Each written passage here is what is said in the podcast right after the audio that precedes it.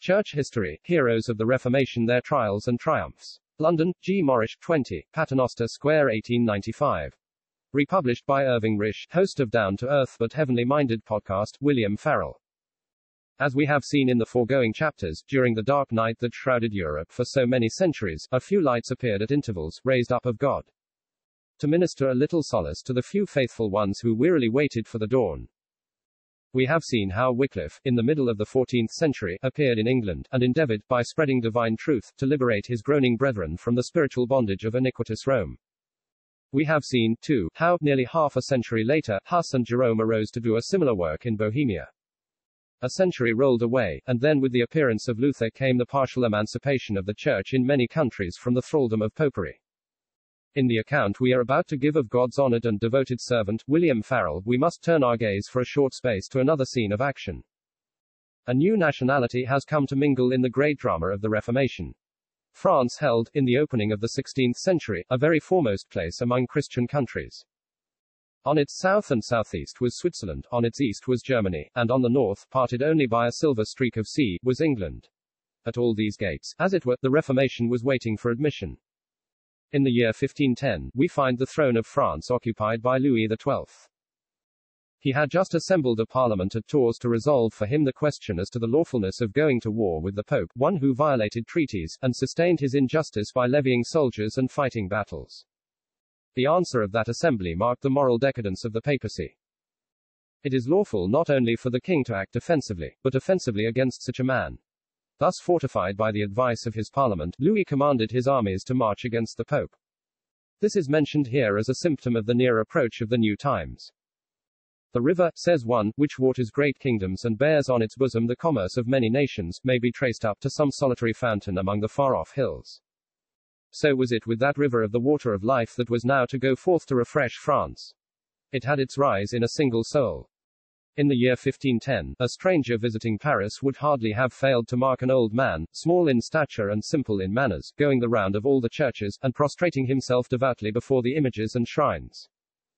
This same old man, steeped as he was at this time in darkness and superstition, was destined to be, on a small scale, to the realm of France what Wycliffe had been to England. His name was Jacques Lefebvre. He was born at Etaples, a village of Picardy, and although now verging on 70, was hale and hearty.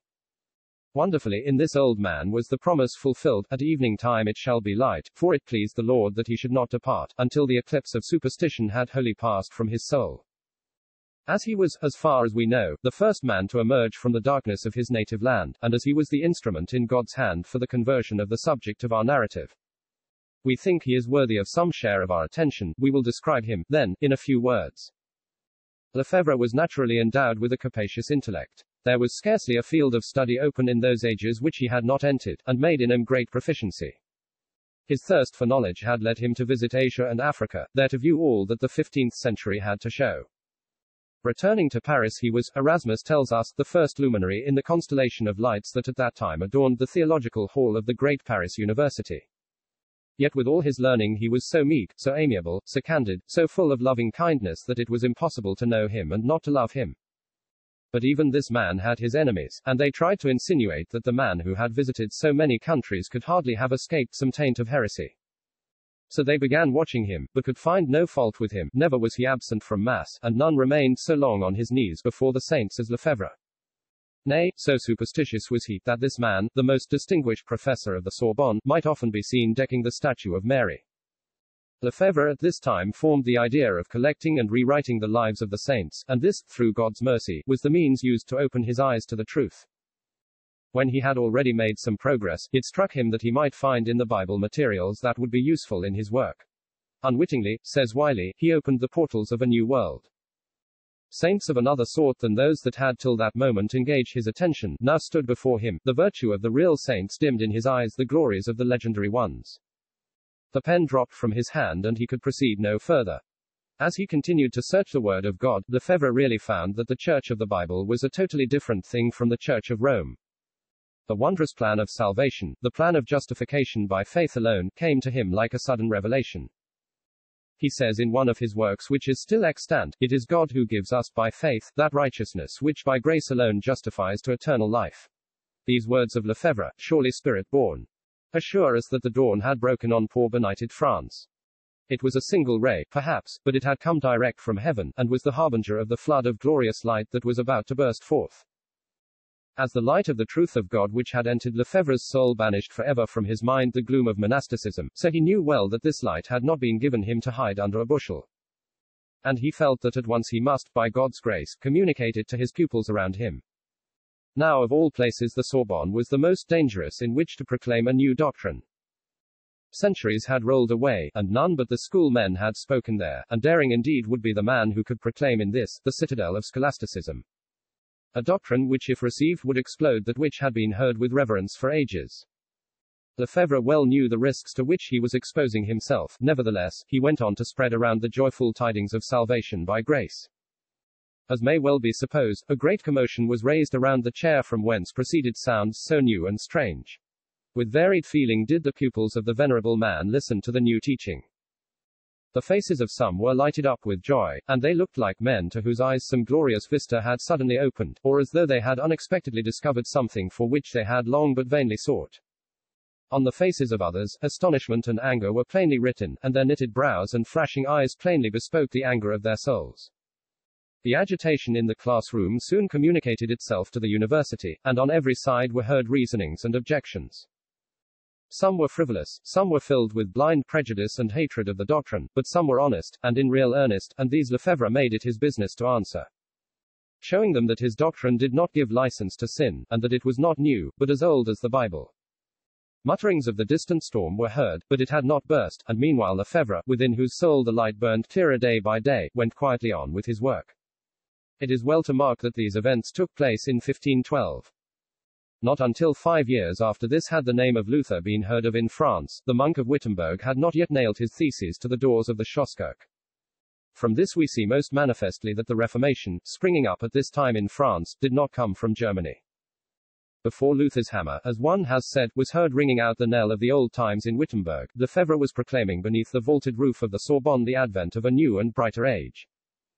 The Word of God, like God Himself, is light, and from that source alone came the welcome day, which after a long dark night broke upon the nations in the morning of the 16th century. Among the crowd of pupils who gathered around the chair of the aged Lefebvre, there was one who is now especially to claim our attention. Between this scholar and the master existed an attachment of no ordinary kind. None of all the crowd so hung upon his lips as did this youth, nor was there one on whom the eyes of that master rested with so kindly a light. This youth was William Farel. He was born among the Alps of Dauphine, at Gap near Grenoble, in the year 1489. His parents, measured by the standard of that age, were eminently pious. Every morning as the sun kindled into glory the white mountains around his dwelling, the family were assembled to count their beads, and as evening descended, crimsoning and then paling the beautiful Alps. The customary hymn ever ascended to the Virgin. As Farel himself tells us, his parents believed all that the priests told them, and he in his turn believed everything that his parents told him.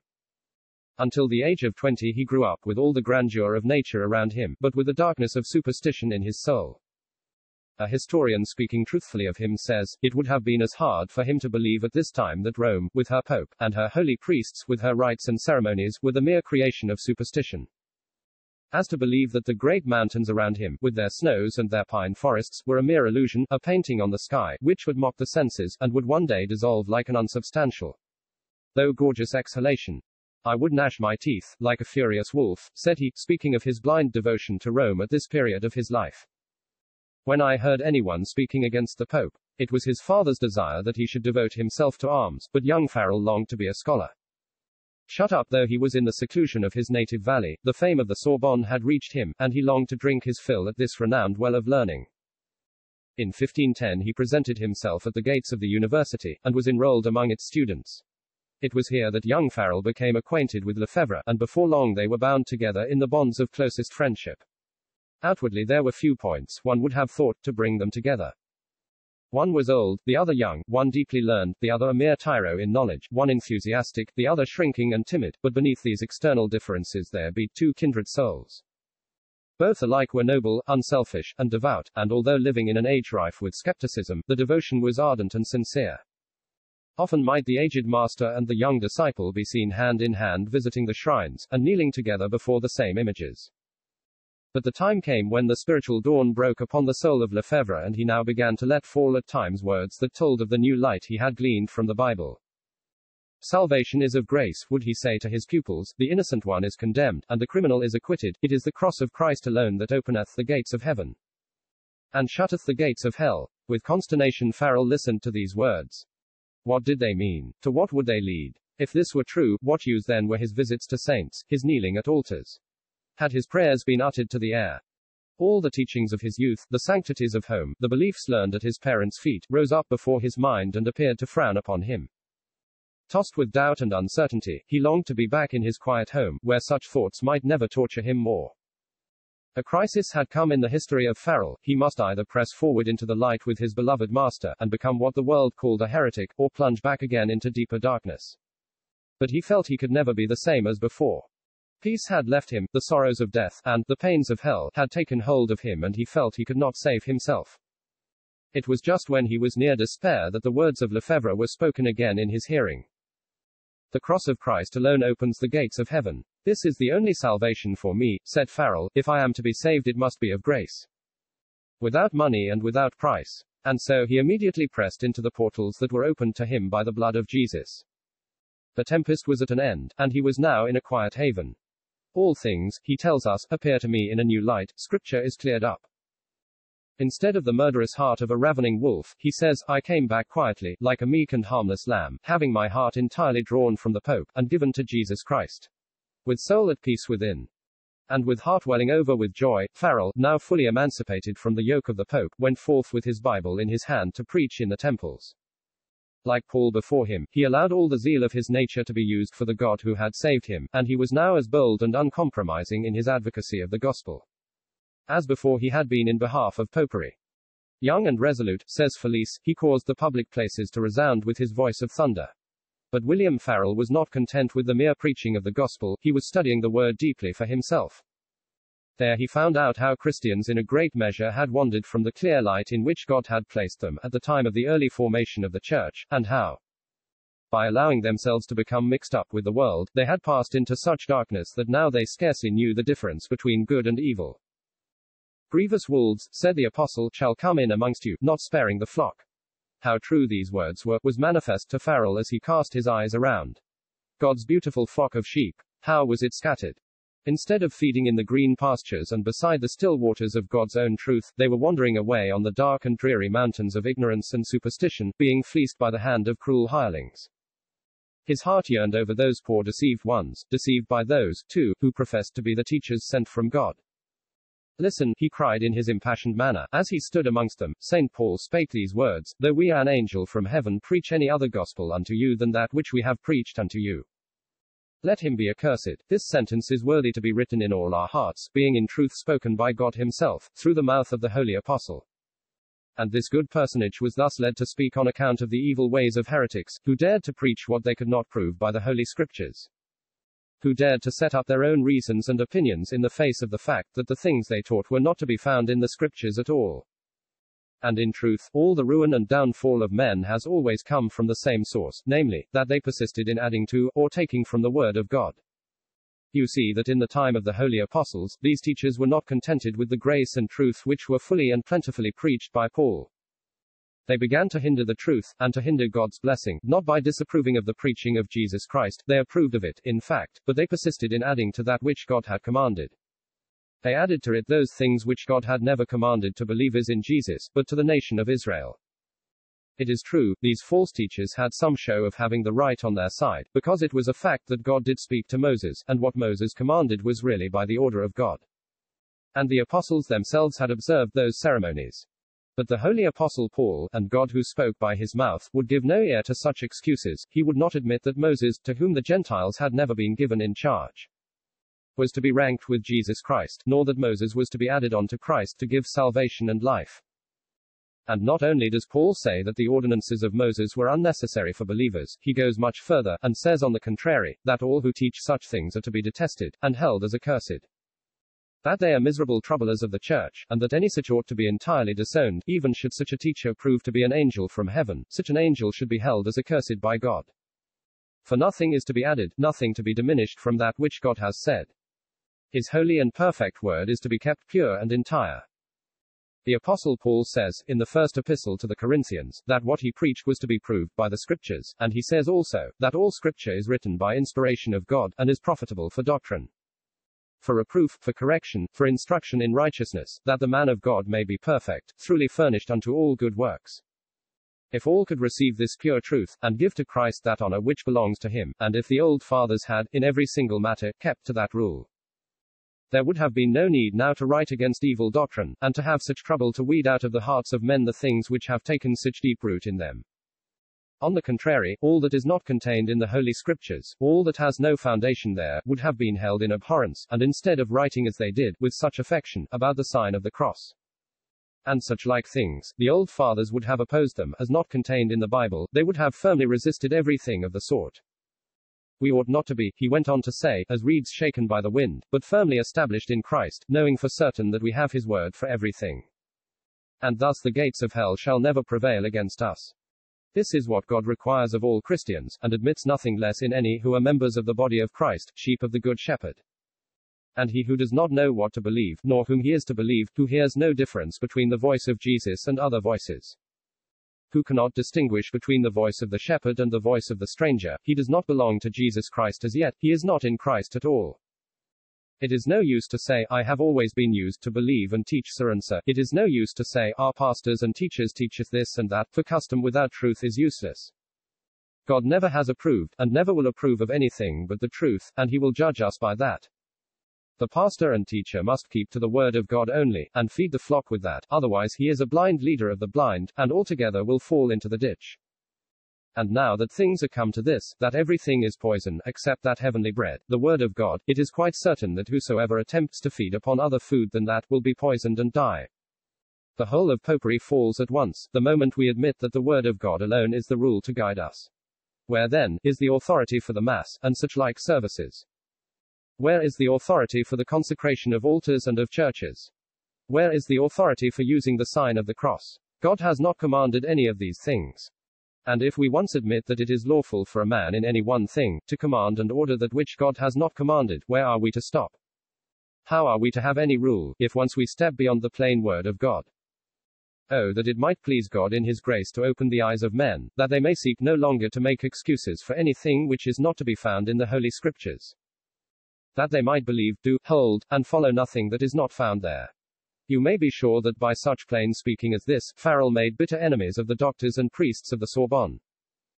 Yet there were some, who, taking his advice, went to the scripture and found there a loving Savior, and he who could save them without the help of saints, penances, or fastings. Among these was Princess Margaret of Valois. She was the beloved sister of the king, Francis I of France, a woman of a sweet and gentle disposition. Another who received the truth was Briçonnet, Bishop of Meaux. Great hopes were raised in the hearts of Lefebvre and Farel by the conversion of these so-called great ones of the earth. All Paris, they hoped, would soon be turned to the truth. But not many mighty, not many noble, are called. And after the gospel had been proclaimed for two years in Paris, the university, after a long consultation on the subject of the Reformation, decreed that all Luther's books should be publicly burned in the streets and so the great city refused to receive Christ, preferring rather to be subject to the Pope. With a sad heart, William Farel turned his steps from the city where they refused to hear the sweet sounds of a free salvation, and we next find him at Meaux, preaching everywhere, in the streets, the marketplaces, or wherever a place could be found. The people crowded to hear him, and as the thirsty earth gladly drinks in the refreshing shower, so did many hearts drink in the life giving words. Come with me to the edge of this crowd, consisting chiefly of laboring people. They have just left for a little space their toilsome labors in the fields, the workshops and vineyards. Old age is there and youth, mothers with their babies in their arms, fathers with care-worn brows, and backs bent with toil and labor. See how one and all listen with eager attention, while as the words of the preacher tell home, great drops fall from the eyes down many a rugged grief-worn cheek. Listen to his words. What, then, are those treasures of the goodness of God, which are given to us in the death of Jesus Christ? Firstly, if we diligently consider what the death of Jesus was, we shall there see in truth how all the treasures of goodness and the grace of God our Father are magnified, and glorified, and exalted in that act of mercy and love. Is not that sight an invitation to wretched sinners to come to him, who has so loved them, that he did not spare his only Son, but delivered him up for us all? Does it not assure us that sinners are welcome to the Son of God, who so loved them that he gave his life, his body, and his blood, to be a perfect sacrifice, a complete ransom? For all who believe in him, for he it is, who calls to all those who labor and are heavy laden, saying he will give them rest. He it is who spoke in his love to the wretched thief, giving him a place in heaven, saying to him, Verily I say unto thee, this day shalt thou be with me in paradise. He it is, who so loved and pitied his enemies, who hated him unto death, that he prayed, Father forgive them for they know not what they do. And lastly, if we behold diligently, that death of Christ, there we see how the veil of the temple was rent in twain from the top to the bottom, and why. Because that hidden place into which none might enter, was now revealed, and thrown open by the death of Jesus, so that all who believe have access and free entrance there, may go in boldly, in full assurance of faith may come before the throne of grace, and find mercy and grace to help in every time of need. For he who is the Son of God, the power and wisdom of God, he who is God himself, so humbled himself as to die for us. He the holy and the righteous one, for the ungodly and for sinners offering up himself that we might be made pure and clean. And it is the will of the Father, that those whom he thus saves by the precious gift of his Son, should be certain of their salvation and life. And should know that they are completely washed and cleansed from all their sins. And the Father, for the love of himself, and not for the love of us, nor of our doings, our deservings, and our righteousnesses, which are simply abominations, keep the Father, saves us, and gives us eternal life. Yes, it is for the love of himself, that his counsels may stand, to quicken and to serve those whom he has ordained to life, without any respect to persons. He sees nothing to cause his love in the sinner whom he saves, nothing in his works, nor his race, nor in his country, nor in anything belonging to him. He pardons all his sins and transgressions on account of the work of his beloved Son. He gives the precious gift of his Son to the wretched prisoner of the devil, of sin, of hell, and of damnation. He gives him his Son because of his wicked lost condition, a sinner born in sin, and the child of wrath, a sinner in whom sin and rebellion against God live and reign. The gracious God, the Father of mercy, takes such as this to make him his child of adoption, to be his heir, joints heir with Christ. He makes him a new creature. In words such as these, Farel set forth with wonderful power the blessed truth of a full, free, and present salvation for all those who will receive it. Through the saving blood of a crucified Savior. Strange, blessed news, for the poor priest ridden inhabitants of Meaux, and numbers gladly opened their hearts to the sweet tidings of divine grace and love, and before long a little meeting was formed. And often when the toils of the day were over, these dear saved souls came together that they might search the scriptures, converse of the wondrous, blessed liberty into which they had been brought and sing and pray one with the other. Meek in spirit, loving in heart, and holy in life, they presented a blessed testimony to all around them. But not long did these happy days last, bitter persecutions were commenced against them. Briçonnet, who had done so much for the spread of the truth, recanted in the face of the stake. And the little flock had the unspeakable honor of furnishing martyrs, whose blazing stakes, as an eloquent writer has said, were to shine like beacons in the darkness of France and afford glorious proof to their countrymen that a power had entered the world which, braving the terror of scaffolds and surmounting the force of armies, would finally triumph over all opposition. But we must leave this devoted little company to follow the footsteps of Farel, who, now that he was chased from France, turned his gaze towards Switzerland. He arrived there in 1526, took up his abode in Aigle, and there commenced his gospel campaign, being determined to conquer to Christ, with God's help, the brave and hardy people dwelling amid the glaciers of the eternal mountains as well as those who sunned themselves in the happy valleys and by smiling lakes. Darkness, almost like that of Egypt, overhung this place, but Farel carried with him a light that was able to dispel it. And how do you think he began? By brilliant sermons and thrilling discourses. No, he knew if he began in that way most probably he would not have been allowed to speak at all, so he took the name of Ursin, and commenced to keep a school. The little children of the village flocked to it, and he began to teach the little ones about Jesus. So tenderly and winningly did he speak, that many of the little ones received the Savior as their own. Then they in their turn carried home the divine seed to their parents, and thus the blessed truth quietly and assiduously spread until many in the little villages were rejoicing in Christ. Then Farel threw off his disguise and told them who he was. Great was the fright of the priests at this sudden metamorphosis of the schoolmaster, for well they knew who William Farel was. But without any hesitation, he now ascended the pulpits, and with bold look and burning eye, and voice of thunder, and with words rapid and eloquent. Stamped with the majesty of truth, he ploughed up the consciences of those who listened, and through God's mercy a great work was commenced. Not for long, however, was it allowed to go on. The curés were filled with wrath at this bold intruder who had dared to enter their quiet valley, and shake their ancient beliefs. A clamor was raised against him, and Farel was obliged to retire, thankful that at least the standard of the cross had been planted, and that he had left behind him men whose eyes had been opened, and who would never again bow the knee to the idols of their fathers. From this place Farel proceeded to Lausanne, and from thence to Bern. But in each of these places he was repulsed. Now turning northwards he made a short pause at Morat, and here, by the help of God, the victory of the gospel was complete, and this important town embraced the Protestant faith.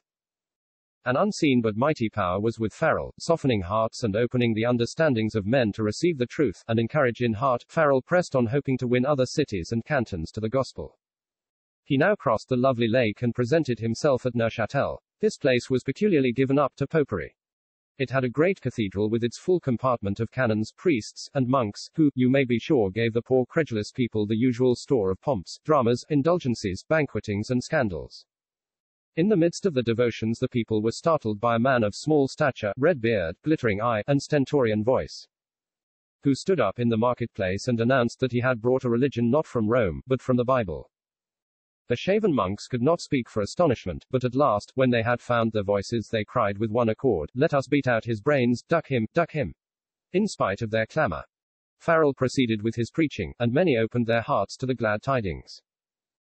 Before long, the whole city declared for the Reformed faith. Having sown the seeds of divine truth here, Farel left them to fructify, and departed to evangelize in the mountains and valleys which lay around. The winter came on and cold, hunger, and weariness were his frequent attendants. His life, too, was in peril, almost every hour. Once he was seized and almost beaten to death. Nothing, however, could daunt the bold reformer.